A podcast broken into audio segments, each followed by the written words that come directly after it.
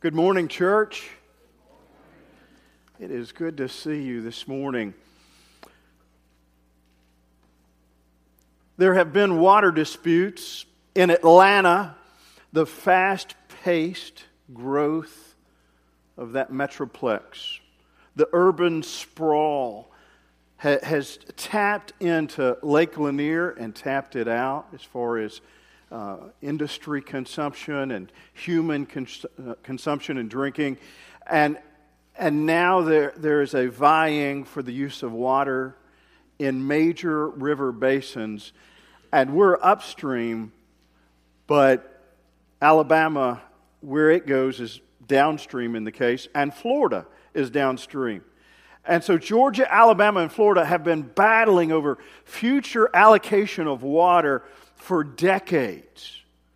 And, and the folks in Alabama are saying, we're, we're glad that you're using the water in Georgia, but you're restricting some of the things that we can do in terms of industry, in terms of uh, infrastructure with, uh, with water and communities. And Florida is saying, in the same way, you're, you're draining us dry. And so there's been litigation, there's been federal agencies that have weighed in, there have been mediators, and all of this has pointed to a water war. You thought that the rivalries just had to do with football, didn't you? Uh, well, we have taken roll out of tide, I guess. And, and, and so with that, there are water rivalries, and there is a shortage of fresh, vital water. And So there's dispute over who gets what. Well, we find that that goes all the way back to biblical times. In fact, in the Bible, we find that there's one particular famine that was almost devastating in the days of Abraham. And when he arrived in Palestine, as many of you know, he was the father of the Jews and he was the recipient of the covenant. And the people of Israel received a blessing because of his righteousness and because of his obedience. And God chose Israel to be part of the lineage, we're part of that lineage now, of salvation. And so uh, Abraham wanted to get up and move because of the famine, because of the need for water. And God said, No, I will provide for you. Well, years later, Isaac, his son, one who the covenant was established with as well, it was passed on to him. He was in southern Palestine. He wanted to go to Egypt, and God said, No, I will bless you. If you will be obedient, you will find that all of these lands will belong to you. I will provide plenty enough. Okay, we're going to read the scripture, and I want you to look, uh, being that we're in Georgia and how we have water disputes with those that are around us, let's look at how water disputes reach all the way back to biblical times.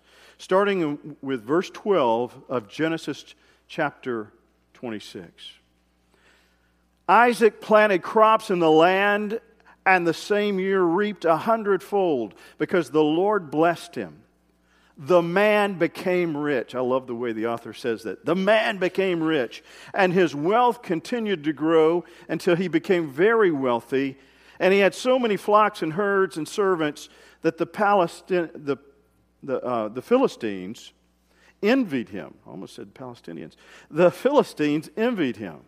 So, all the wells that his father's servants had dug in the time of his father Abraham, the Philistines stopped up and filled them with earth. Then Abimelech said to Isaac, Move away from us. You've become too powerful. So Isaac moved away from there and encamped in the valley of Gerar, where he settled. Isaac reopened the wells that had been dug in the time of his father Abraham, which the Philistines had stopped up after Abraham had died, and he gave them the same names his father had given them. Isaac's servants dug in the valley and discovered a well of fresh water there. But the herders of Gerar quarreled with those of Isaac and said, This is our water. So he named the well Esek because they disputed with him. Then they dug another well, but they quarreled over that one as well. So he named it Sitnah. He moved on from there and dug another well. No one quarreled over it. Hallelujah. He named it Rehoboth. Rehoboth. Now the Lord had given us room, and we will flourish in the land. That's what it means. From there he went up to Beersheba.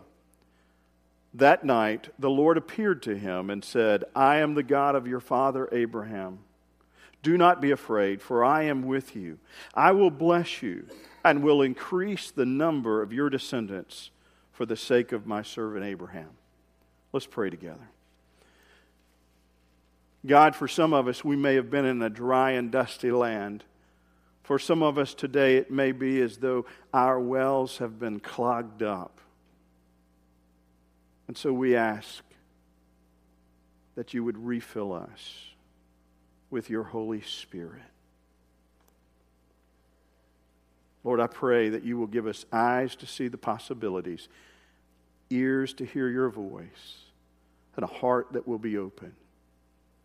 It's in the name of Christ that we pray. Amen. And so, what we have is Isaac, he plants and he prospers.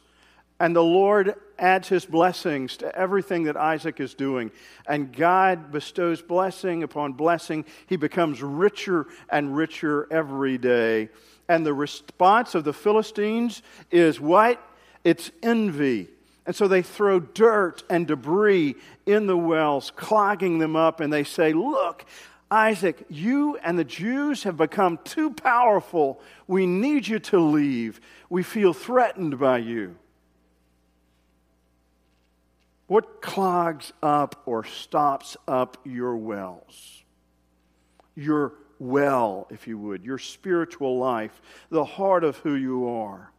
You see, I believe there's a couple of messages in this message and, and, and, and in this text, and that's one of them is the well of our life can run dry, can be clogged up, and we need the filling of the life of the Spirit.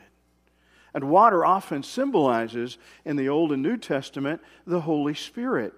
Remember the Samaritan woman at the well, Jacob's well. And Jesus says, Give me a drink. And she says, How is it that you, a Jew, ask from me, a Samaritan woman, a woman, an outcast, considered a half breed, why do you ask me for a drink? For Jews have no dealings with Samaritans. And Jesus said, If you knew the gift of God and who it is that says to you, Give me a drink, you would have asked him, and he would have given you living water. Uh, Jesus is saying to us today, apart from, apart from him, we don't have vitality. We need an ongoing relationship with him. And, and some of us thirst for that today, and we need the infilling of the Holy Spirit. There are some things that clog up the well. There are things that, uh, dirt and debris that fill it. What are those things? Well, sometimes when things go well, we relax, if you would, our spiritual uh, grip.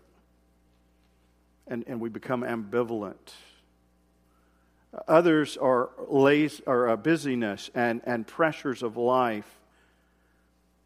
Some of us buy into the idea that, that if we go to church once every four weeks or once every six weeks, uh, that well is going to be vital and full, and yet it's about an ongoing daily relationship with Christ. Christ says, If anyone thirsts, let him come to me and drink.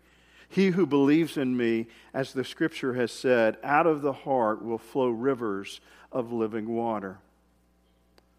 And so, a message for us today is that God wants to, to fill our well again spiritually. And today, it may be that that's your prayer. Lord, fill my dry and dusty place. The other is a message related uh, to the dispute in that sometimes as a church, we can become clogged and things fill up and we become debris filled. There are stop ups, if you would. Some of those are beyond our control, some of those have to do with external issues. Uh, Anthony mentioned some of those last week that the church is no longer the center of the community, that it doesn't necessarily command the respect that it once did politically and, and socially, that there's been a changing role in the life of the church. The other is the presence of evil in the world, and we've seen that uh, broadcast through media and the realities of evil, even in the name of religion. And so sometimes as a church, we become mission fatigued, if you would, because of all of the external things in our culture and world. But I believe as a church, much of what stops us up has to do with us and our attitudes and our behaviors. In Thom Reamer's book, Rainer's book, Autopsy of a Deceased Church, referenced last week, one of the things that clogs or fills our well, that depletes that fresh, vital water, is our mentality of turning inward and failing to be externally focused. People stop inviting others. Budgets are centered around those who are already there. There's a disconnect with the surrounding community.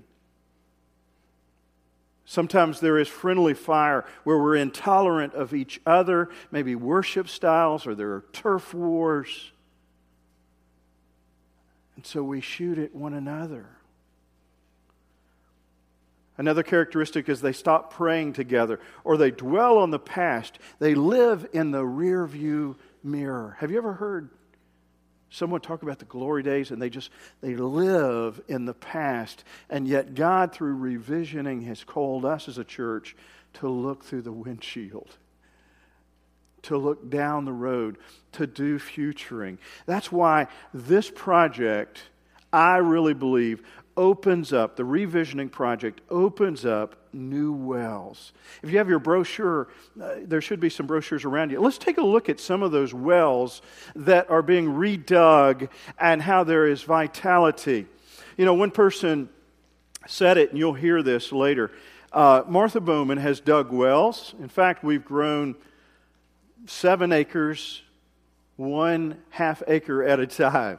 Uh, we have been a church that has been willing to dig wells and redig them.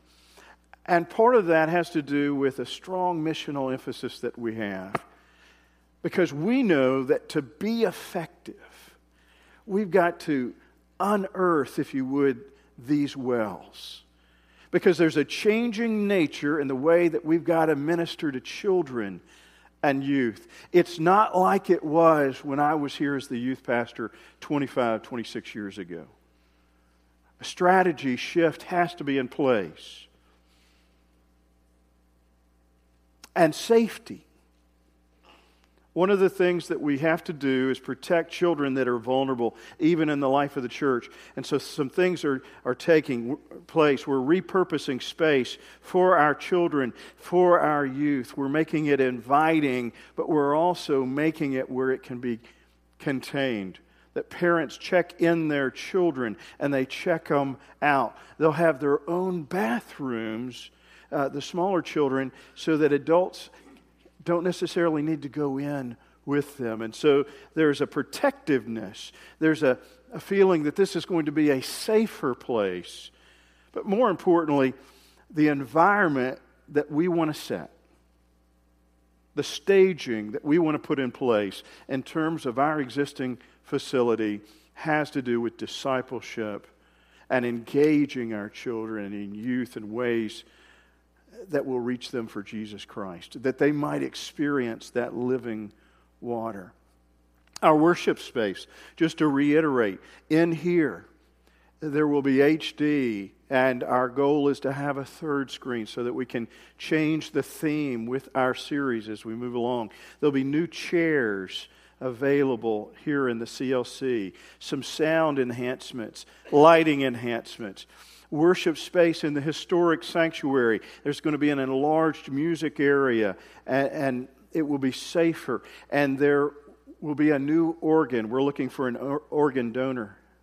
You guys think? Just I wanted to see if y'all were out there. Um, thank you. Uh, an elevator.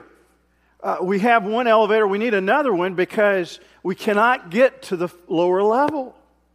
And, and so that is going to provide access for people that are physically challenged, if we have something on the lower level, we can actually get them there. And so it's interesting that Isaac goes and he finds that there's resentment and envy over the wells that he's digging up and over the fact that he's there and that he has prospered. And, and so the Philistines and Abimelech say, you're, you're too big for us.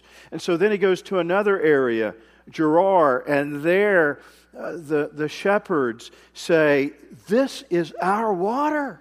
You cannot stay here. And I, I wonder if at that point Isaac said, Look, God, you told me to stay in these lands, that one day, as part of the covenant, these lands would become ours, but I keep running into roadblocks and I keep getting in these water disputes. And it says, finally, finally, he goes to a place and it has water and there's no quarrels, and he digs a new well. And it's fresh and vital living water. And he says, I'm going to name this one Room Enough. Because God, in his faithfulness, has provided room enough. I want to suggest to you, men and women, today, that this project is so critical because we're taking the room we have and we're saying, you know what, it's enough room, but we got to make it better. And God can do expansive, great things through our sacrifice and through our generosity. Because, you know, wells were dug for you and me. In fact, the wells that we're drinking from now, we didn't dig. We're drinking from the water that was provided by those who were faithful before us. And so today we have an opportunity to dig a new well. We have an opportunity to say, God, on an individual basis, I want you to to unclutter me, unclog me, free me up, and then refill me with your Holy Spirit, with that water that will allow me to never thirst again. But as a church, we have a significant defining moment here as we dig a new well for the future. You know, when Isaac was faithful. He did what God said to do, just as Abraham had done before. And then the blessing came. And part of the blessing was the promise from God. God said to him that night when he discovered that the well was fresh and for him to use. God said, I am the God of Abraham your father. Don't fear a thing because I am with you. I'll bless you and make your children flourish because of Abraham, my servant. I really believe that God wants to bless Martha Bowman Church in a significant way for such a time as this. Let's pray together.